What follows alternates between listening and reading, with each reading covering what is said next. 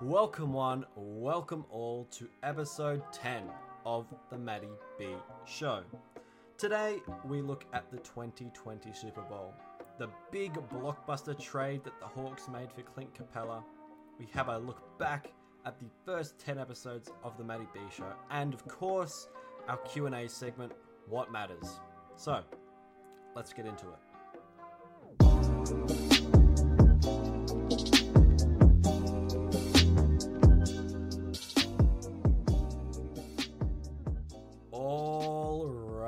Alrighty.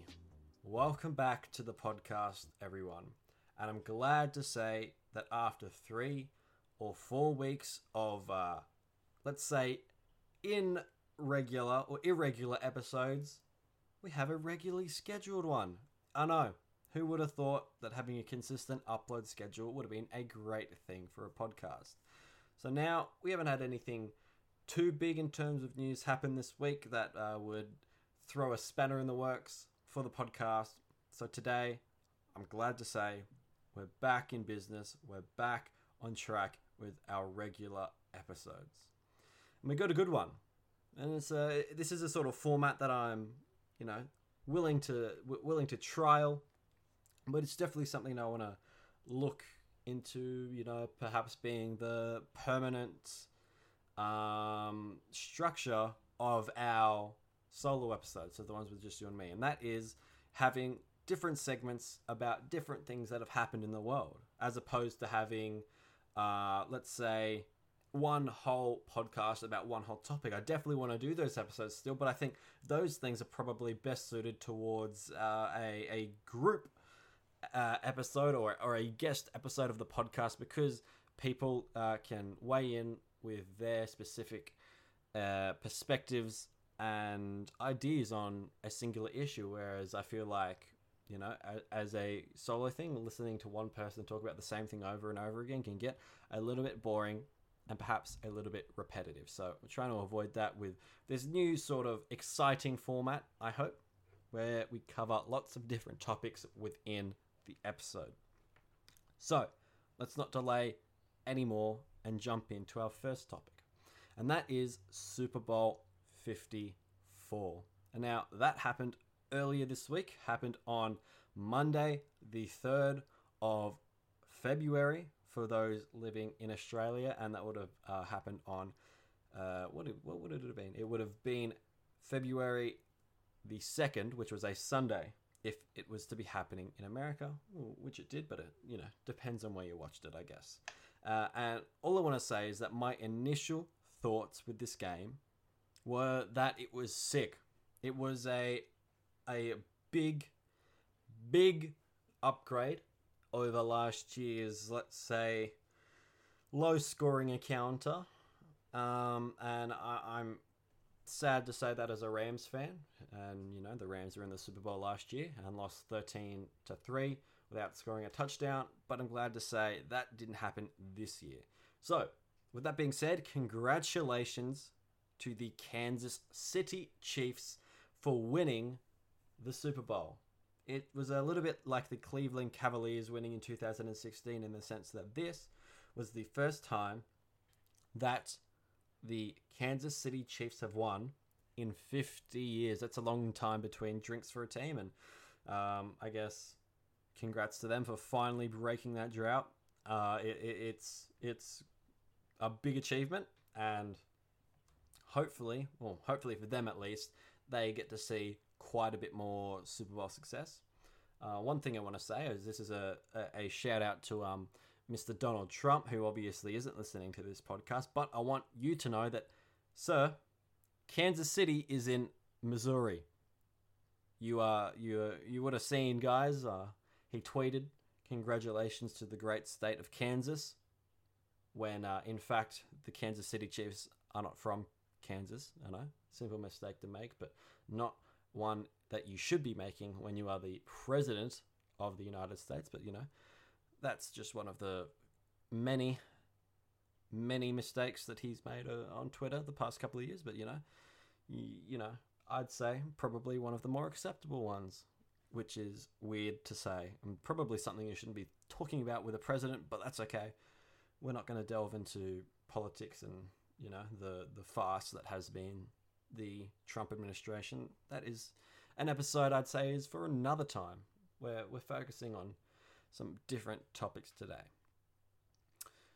So coming into the Super Bowl, I unfortunately or fortunately, depending on who you follow, picked the 49ers to win. I thought that defensively they were much, much better than the Chiefs uh, and that they had a few more experienced players who had been playing in uh, in in big games. I mean, uh, people like Richard Sherman, um, even Jimmy Garoppolo was uh, a, a, an experienced player in one sense. He he uh, didn't get a a great deal of playing time um, under Bill Belichick and under Tom Brady in that Pat system, but nonetheless, he was still on those teams and still probably gained, I'd say, a lot of valuable experience that he could have applied to his own uh, playoff run here. And, you know, that got him so far. They got all the way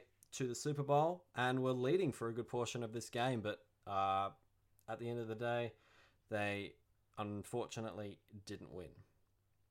And I think uh, it's it's no surprise, or well, looking back at the game, you could easily see that the Niners are on top for all those first three quarters. They were passing, running, defending at will.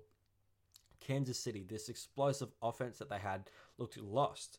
They didn't really know what to do, and everybody on that 49ers defense was playing great, except for um, Richard Sherman, who had a pretty bad game and got cooked by Tyreek Hill at one point there, but you know, he's the best coroner in the game according to himself. So that is probably not what he wanted.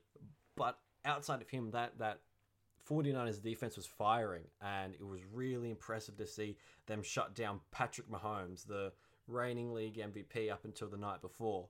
Uh, and it was it was very impressive because we all knew that the the Niners were good, but we weren't expecting that sort of lockout. Only being able to score one touchdown, and that touchdown being a rushing touchdown from Patrick Mahomes after he had a little bit of a scramble there. So that's very impressive on the Niners' part. But it all came crumbling down in the fourth quarter. I'm not really sure what happened, really. I think Patrick Mahomes kind of just said, screw it, I'm going for gold. And he just started playing like the absolute MVP he is. And he was passing, uh, passing over everyone. His receivers were making good catches, uh, and that looked like they finally understood what to do when coming up against this uh, 49ers defense. And uh, an interesting stat to look at with this game is that on average, the 49ers uh, rushed significantly more than they passed during the regular season. And then during this game, the 49ers only rushed 22 times, which I know sounds like a lot, but they passed 31 times, so 10 times more than they rushed, which is, is such a weird thing. I don't know if um, Kyle Shanahan, the 49ers coach, thought that maybe they, the, the Chiefs had prepared for a run heavy offense, but it really just didn't work. And it was quite surprising to see that um, they they didn't really play to their strengths. Um, I think Jimmy Garoppolo is a great quarterback, but I don't think he should be passing 30, 35 game, uh, 35 times, sorry, in a Super Bowl, which is, it was quite an odd um, anomaly in their season, really. Like if you lined up all their games for the entire season and said, all right, which one or which game plan do you think they would have gone with in the Super Bowl? There's no way you would have picked that one because that wasn't really their strength. I think um, it was it was quite a, a disappointing show from them, and I think Kyle Shanahan should take a little bit of the blame there for the play calling. Uh, but uh, it is what it is. The 49ers lost, which is a shame. But the good thing about them is that they uh, they have a fairly young team. Um, the just last year they were missed the playoffs and were and were atrocious. So seeing them come back bounce back is a a sign or a testament of things that are likely to come. So I, I predict that they have another strong year next year. Uh, I pray that they don't have a year as good as the Rams. Um, but I think as a Rams fan, uh, I think we might be stuck in purgatory for a little bit because of the just the salary cap situation that we are in and all of the the the player dilemmas that we are we are having at the moment. Now, Patrick Mahomes won Super Bowl MVP, and I think that was the wrong call. And I've seen many other people say that it was the wrong call as well, and uh, I think that's fair because they gave it to him just because he was the quarterback and just because they had a comeback. Those first three quarters, Patrick Mahomes was not playing well at all. He had an interception. He uh, was uh, had a uh, quite an average and or bad to most people's accounts completion rate, and they hadn't scored a passing touchdown. And that all, of course, turned around in the fourth, where they put on 21 unanswered points. But at the same time, you should take into account the entire game and not just the, you know, 15 or so minutes that Patrick Mahomes played well. And I think Damien Williams should have won the uh, Super Bowl MVP. He consistently throughout this game uh, turned plays that looked like they were going to break down into five yard carries, into first downs. He took uh, the ball and created something out of nothing, and that was um, uh, something that really got the Chiefs out of trouble at times there when the 49ers looked like they might be coming for the threat, going for the jugular. Um, Williams really, you know, put the team on his back and said, "All right, Patty Mahomes isn't doing great. He hasn't uh, contributed as much as he usually does. So it is my job to go out there and get this dub for the team." He rushed for 100 yards and he had two touchdowns, and uh, I'm I'm I'm just really disappointed that the NFL decided to give the MVP to Mahomes just because his name was Patrick Mahomes. It, it, it's it's um, I think it's a problem that um, is rife throughout the the recent history of the Super Bowl and um, even the regular season MVPs as well. Uh, I think ten out of the past uh, thirteen uh, the stat was, I'm pretty sure, Super Bowl MVPs were quarterbacks. And I mean, I'm all well and good and happy for you to give the Super Bowl MVP to a quarterback if they deserve it. And I'm sure many of the players that have won Super Bowl MVP as a quarterback do deserve it. But I think, um, especially in an era in the NFL where offenses are so high powered, uh, where 30 points a game is just kind of the norm now. I don't think looking at their stats and saying, "Oh wow, that was impressive. He had 200 yards uh, and two touchdowns." Well, that's a regular normal game. I don't think they should be winning MVP for that. Um, so I think that's probably a problem that the NFL will have to address at some point because I think that it's unfair to anybody else. It doesn't matter what position you play. If you aren't a quarterback, it seems as though your chances of winning any uh, awards, whether that be MVP or Super Bowl MVP, are completely slashed, and that's a real shame to see. But on the whole, awesome Super Bowl. I really enjoyed it. Um, I think that, of course, in comparison to last year, millions and millions of times better. I think the fact that it was a nail biter, uh, that, that the Chiefs had that fourth quarter comeback was really beneficial um, in healing some of the wounds that last year's Super Bowl recorded or, or, or inflicted. Uh, so, with that being said, I hope that next year we get a game that is very similar to this. Uh, I predicted that the Saints and the Ravens would be in the Super Bowl. If you guys saw the episode I did with Dylan, NFL playoff predictions, you can go listen to that now. Have a listen back and see uh, what we predicted right, what we predicted wrong. Uh, and newsflash, spoiler alert, we predicted quite a few things wrong. but that is okay. And I'm hoping next year we get, you know, uh, maybe a a Seahawks or a Rams versus a uh, another high-powered offense like the Chiefs or the Ravens. I think that'd be super cool to have uh, teams just throw 50 on one another. If you guys uh, remember uh, last season, so not the season that just finished, but the one before that, there was that Chiefs Rams game where each team scored 50 points uh, and the Rams won it on the buzzer. You know, I think a game like that would be awesome for the Super Bowl, if only for the spectacle of it all. Um, just, just the sheer insanity that would ensue after having a game where the where the scoring was that high would be very um, impressive. I think. Another thing that I want to have a little bit of a chat about is the uh, halftime show.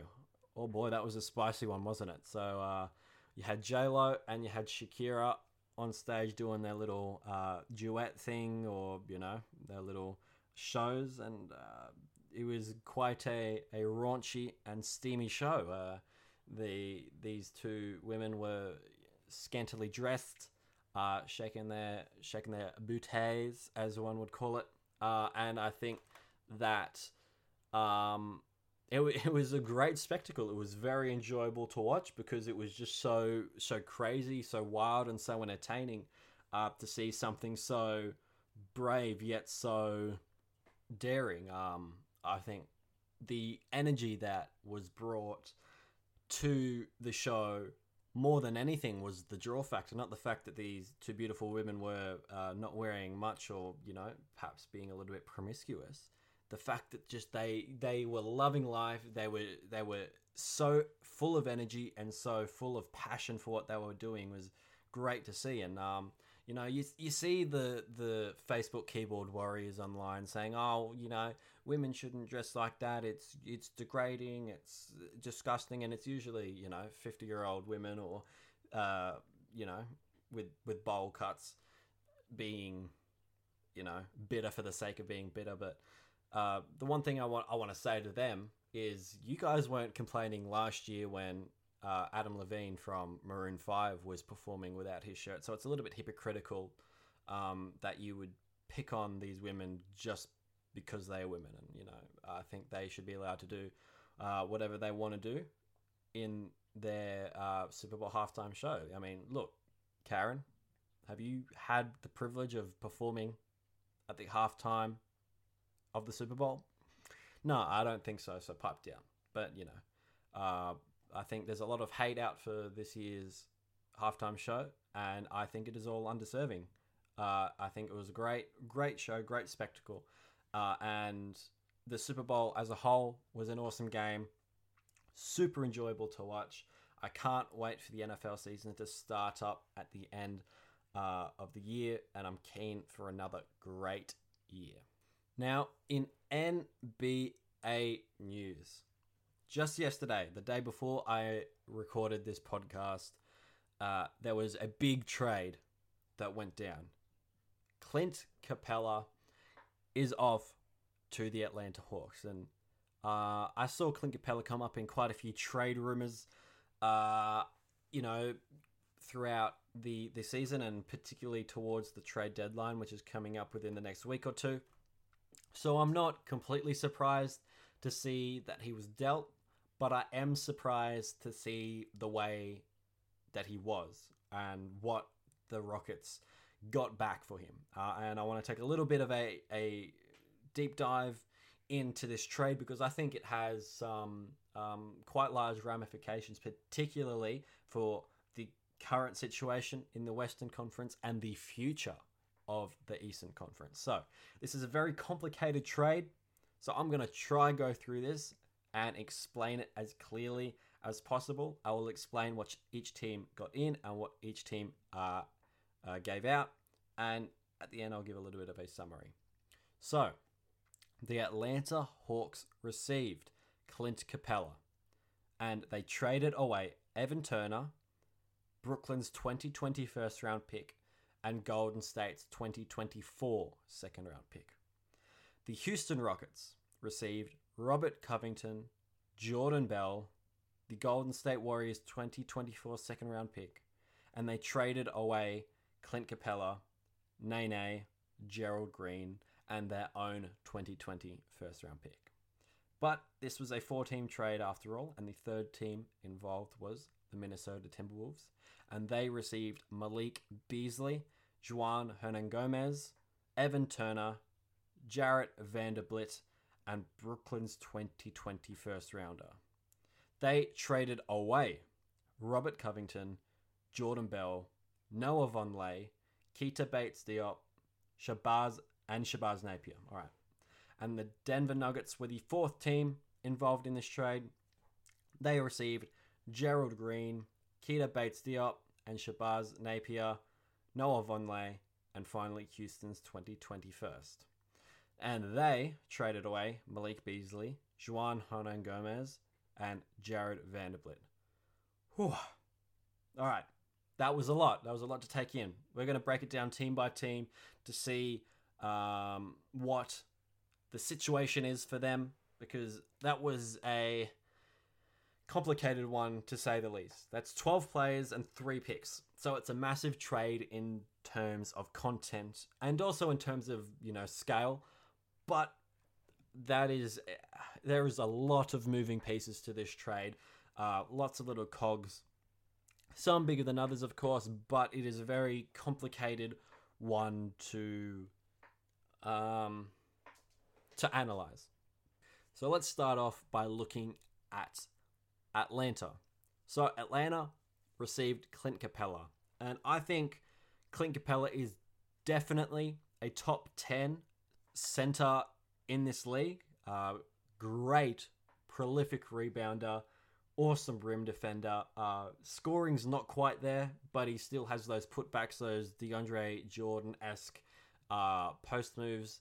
Uh, and I think, without a doubt, one of the better centers in the league. And I think that Atlanta, by and large, got him for chump change.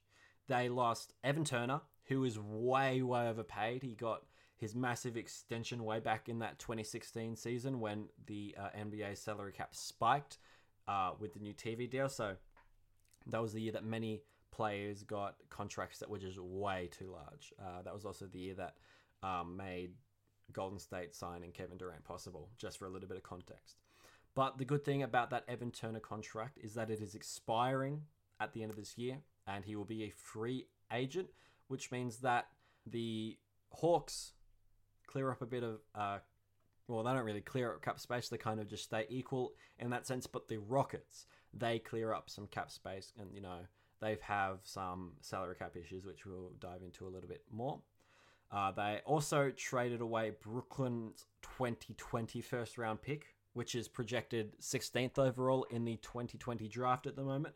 But with Kyrie Irving coming back uh, and some of those role players having that weight taken off of their shoulders, like Spencer Dinwiddie, I think that Brooklyn's um, record is set to improve, and that will probably um, become a, a lower pick in the near future, around the 20, 21, 22 range, maybe, depending on uh, how other teams in that mid Eastern Conference and Midwestern Conference perform, like the Thunder. But um, at the moment, a 16th overall pick, which is, you know, mid first round.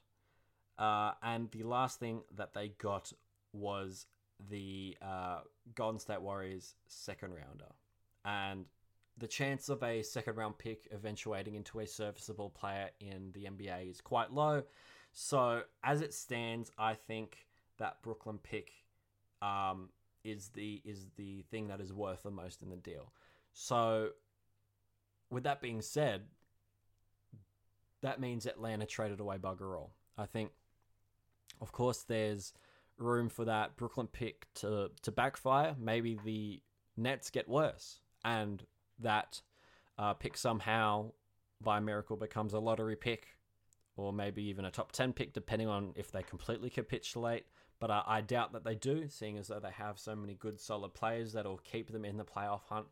Um, so I think for what they gave away and what they received, great trade for the Atlanta Hawks. I think this core of Trae Young, John Collins, DeAndre Hunter, uh, and now Clint Capela is a very strong one that into the future could do some damage, especially as those two uh, two younger guys, Trae Young and DeAndre Hunter, start to develop even more from the point that they are already, which is which is very, very impressive.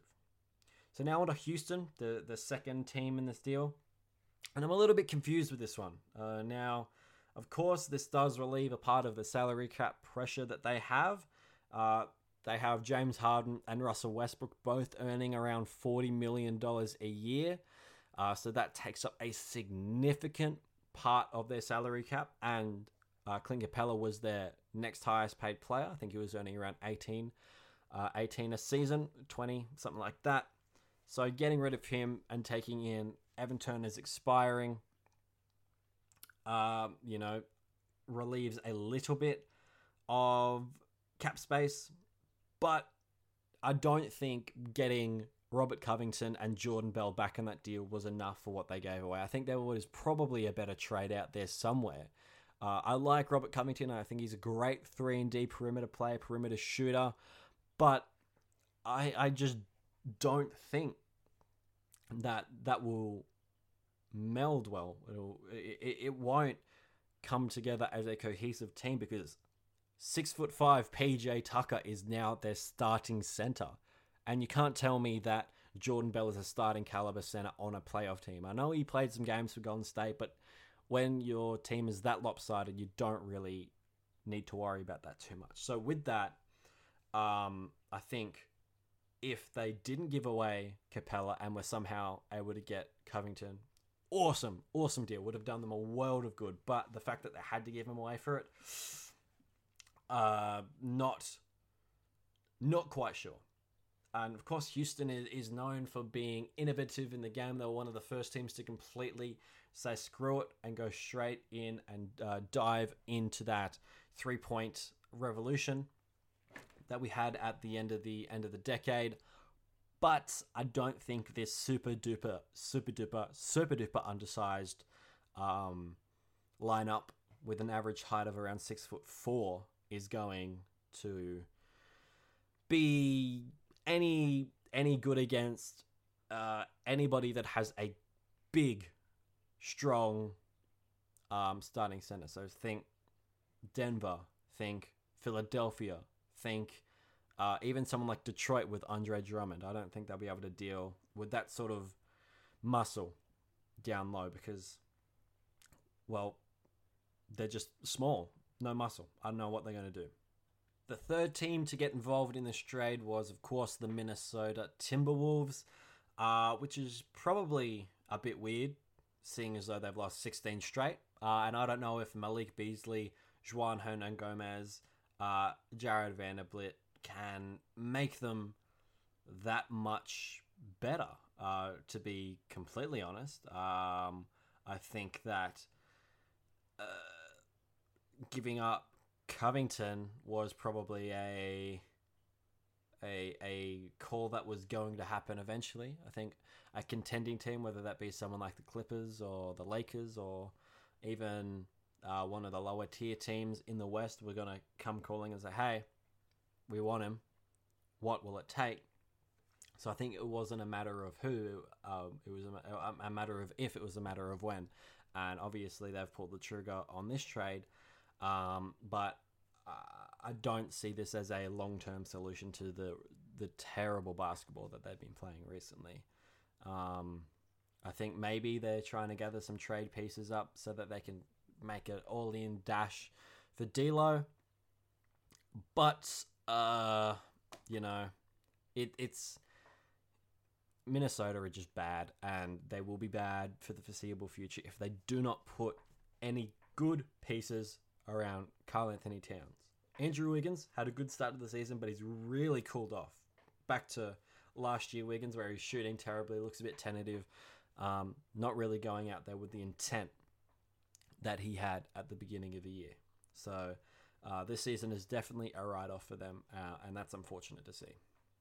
And the fourth team to get involved in this trade were the Denver Nuggets.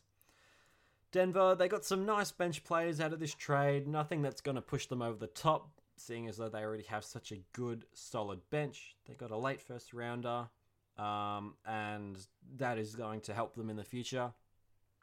Even if it's a little bit of a trade piece, trade incentive, maybe to be something that pushes a trade over the top, or could select somebody who knows might strike gold and get a great player in the first round. But currently, there's the second best team record wise in the West, and I don't think this trade really mattered to them. I think they just did it for the sake of setting themselves up a little bit better in the future and relieving a little bit of cap space. Um, Malik Beasley, Juan Hernangomez, not exactly standout players, so um, I think it was it was more more so a, a way of consolidating the situation that they are currently in, and they've strengthened an already strong second unit, but I think they probably come out as neutral uh, until the foreseeable future. But um, you know, good on them for being active and getting out there towards the trading deadline. So, my final thoughts on this trade the winner, Atlanta, the loser is Houston, but we will see. Who knows? Might all backfire, might all fall in place for Houston. We'll never know until we get there. We won't know until we cross that bridge. What we're going to do now is have a little bit of a mid podcast intermission. It'll be the first time you guys would have heard one of these, but uh, I think that it is probably good, you know, just to break up the podcast a little bit more, clear minds, get ready for another piece or another bit of great content from the Matty B show. I hope you guys are enjoying the Matty B show so far. This is episode 10 that you were listening to. Before we jump back in to the rest of the podcast, I encourage you guys to go have a like of the Facebook page. That's the Matty B Show on Facebook. Go have a like of the Instagram page. That is the Matty B Show on Instagram. Also, make sure that you are sending in your emails to the Matty B Show at gmail.com. Ask me some questions give me some feedback. We'll see. We've got our Q&A segment, What Matters, coming up next, and I can't wait to hear some of the great questions that you guys have sent in to the podcast. So, this is the Matty B Show, coming from Spotify, Apple, and Whooshkaa. Now, with that being said, let's jump in to the rest of episode 10. Welcome back after our first intermission, everybody. I hope you guys enjoyed listening to my silky, smooth voice. But let's head back into the rest of our topics today. And our next topic is going to be a quick one, but we're going to be looking back at our first 10 episodes of The Matty B Show. Can't believe that we are already at episode 10. I thought it, it was only a few weeks ago, it feels like, that I finally decided to start the podcast back up again and get it going officially, get it going out there in the public and not hiding it away, hoping that nobody would ever find it. So, what I want to think about is, you know, my favorite parts of what we've done so far, the things that have been good, the things that have been bad, and perhaps some of the things that we can improve on in the coming episodes. So, we we've slowly begun to grow as a podcast and I think this has just been through the word of mouth currently, the word of mouth of my, my friends and my family. Uh, and, I, and I'm excited in the future to grow at a higher rate because we've got some good guests coming on in the coming weeks. And we've got to, uh, you know, hopefully get some deliberate advertising out there. Try grow the Matty B show. But it's been really promising to see that week after week we're getting more and more listens. And, you know, I, I know so many people who have, you know, created um, podcasts and YouTube channels and things of that sort who have spiked right at the beginning and felt super positive about, you know, where they're going to go and what the future holds. But then they get a bit disappointed when those views start to drop back down and start to normalize. And uh, that's, of course, happened to us. But I think we are we are past that initial drop down now, and we're slowly starting to grow back up. And uh, I'm really happy about that, and I'm really excited to start uh, growing the podcast at a, a faster rate because I want to get as many listeners to the show as possible. You know, we want a good foundation and a good, solid listenership for this little show of ours. So, for someone who is an aspiring sports journo, or a journo and a sports journo in particular, I think we've done pretty well in um, averaging out what sort of episodes we have. So we have four non sports episodes and we have six sport episodes, including this one. So I think that's a good mix.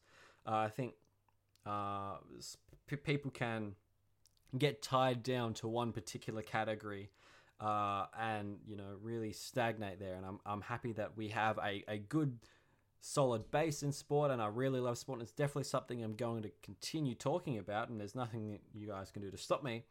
But it's also great to have that um, that that other mix of stuff that I know you guys really really enjoy as well. And uh, trust me, don't worry, but it, it will start to broaden out even more. We're going to talk to more people. We're going to interview more people uh, and hopefully, we will have a great mix and a great range of podcasts come the end of the year. A personal favorite for mine um, was probably the New Year, New Me episode, and that was episode five. So it, at the beginning, it was a little bit of a, a, comedic piss take on, on New Year's resolutions, but then we delved deeper and we looked at why people set goals.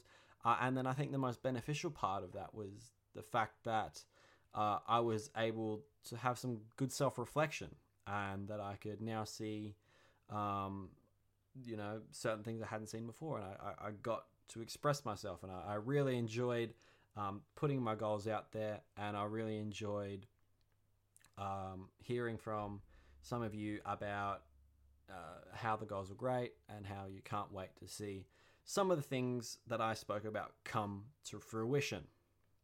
And I can't wait to start pumping out some brand new episodes for you guys. Uh, it's really exciting to see week after week uh, a new episode pop up every time, and I can't wait for 10 more, for 20 more, for 30 more, for however many more. We're going to keep going, and I'm really, really excited for it. Now we have our Q&A segment. What matters? And just like the intermission, which is a brand new thing in this episode, we've also got another brand new thing relating to what matters today, and that is we've got a little bit of an intro song. So I'm not going to intro it like this every week, but this is what you guys are going to be hearing every time before we jump in to what matters. Welcome to What Matters, the segment where I, Matty B, am grossly unqualified to answer the important questions that you ask me. But still, I'll do it.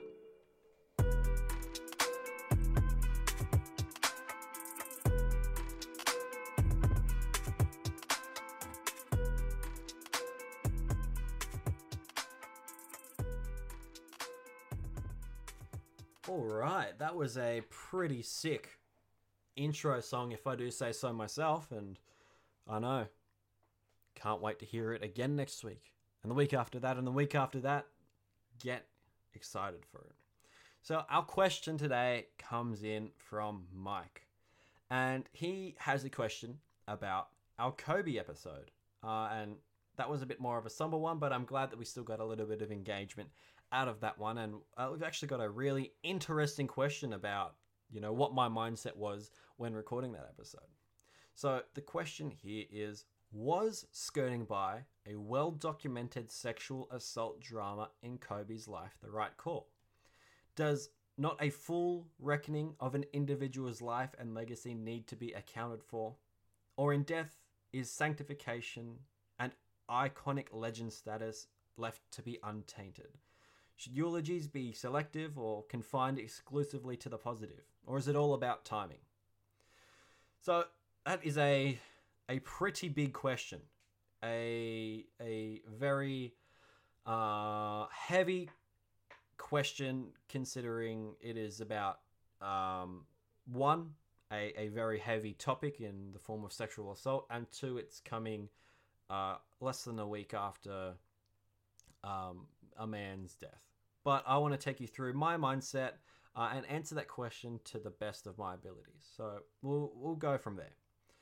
And I think bringing up the bad things that a person has done completely depends on who they are. Serial murderer? Sure, let's bring it up. That's obviously something that makes up a gigantic and irreversible portion of this person's life and legacy. But bringing it up for a generational basketball talent who inspired millions, I think that it is without a doubt not the thing that you first think of when you hear the name Kobe Bryant. So I think that um, is really important. I think legally as well, he was never actually convicted, so it's not only unfair but also defamatory to if I were to call him a rapist or a convicted sexual assaulter, because simply according to the law, that isn't true. Uh, and I guess the fact that there was a, a settlement out of court, a little bit worrying. Um, it is possible that that proves guilt, or maybe it's possible that he just wanted to get the case over and done with, is as is the case with many high profile celebrity disputes. Um, but I've got a quote here from Kobe regarding this whole issue.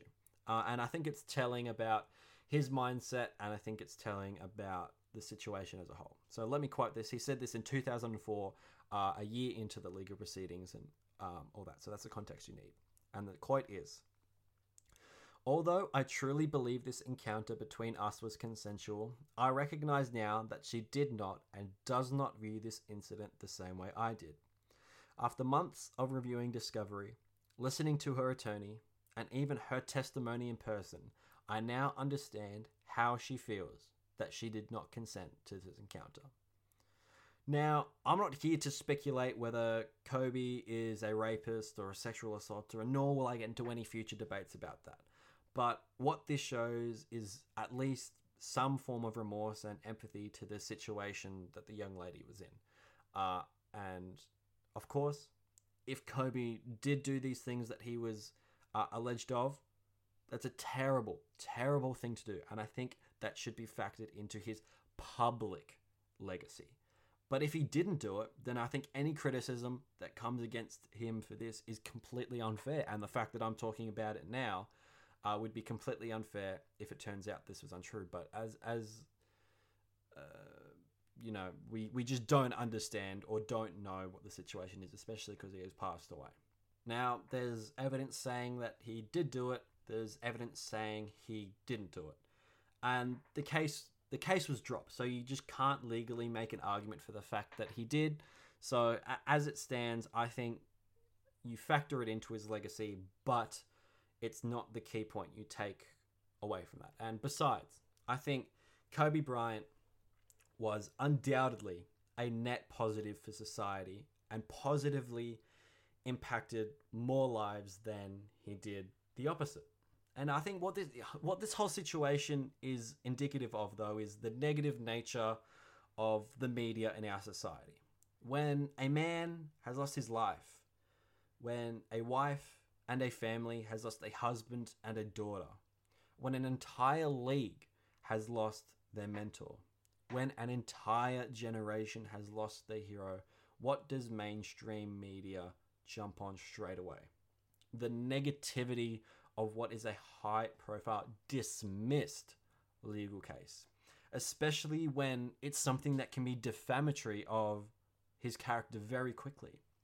And I think it's pretty sick to see that happen in the media. They prey on the negativity. They try to get angry, visceral responses to to this situation, and uh, because that's what makes them money, and that's what gets them more clicks. That's just the nature of the business, and it's and it's disappointing. Uh, and, and it's a part of the reason why people are starting to flow away from the mainstream media because people are, are just sick of the rot. I definitely want to do an episode, you know, about this topic and delve into it deeper because I think the the Kobe situation is emblematic of some of the issues that we have in the media at the moment. But to answer your questions specifically, did I avoid it? Did I avoid the question or did I avoid the situation uh, of his, you know, alleged sexual assaults? No, I don't think so. I think I clearly outlined that the episode was a celebration or a memorial of his life and his legacy. And more importantly, I think I outlined pretty clearly that it was my thoughts on the topic. And that meant focusing on the positives of a man and my fond memories of who he was. And especially because I was two years old when these alleged sexual assaults happened. So I have no memory, I have no experience with these things. So I only felt comfortable and felt right talking about the personal experiences that I had with Kobe um, Bryant and his legacy. Should this be taken into account for his life? Absolutely. I think if you were to make a feature length documentary film about Kobe Bryant, it would be just dumb to skip this part. But I think in the in the context of my podcast, it was unneeded. Uh, and your other question was In death is sanctification and iconic legend status to be left unattained? Well, he is uh, an iconic basketball legend first and foremost. And something that has happened off the court cannot taint that legacy, as it does not affect the context of if, if he was a good basketball player or not.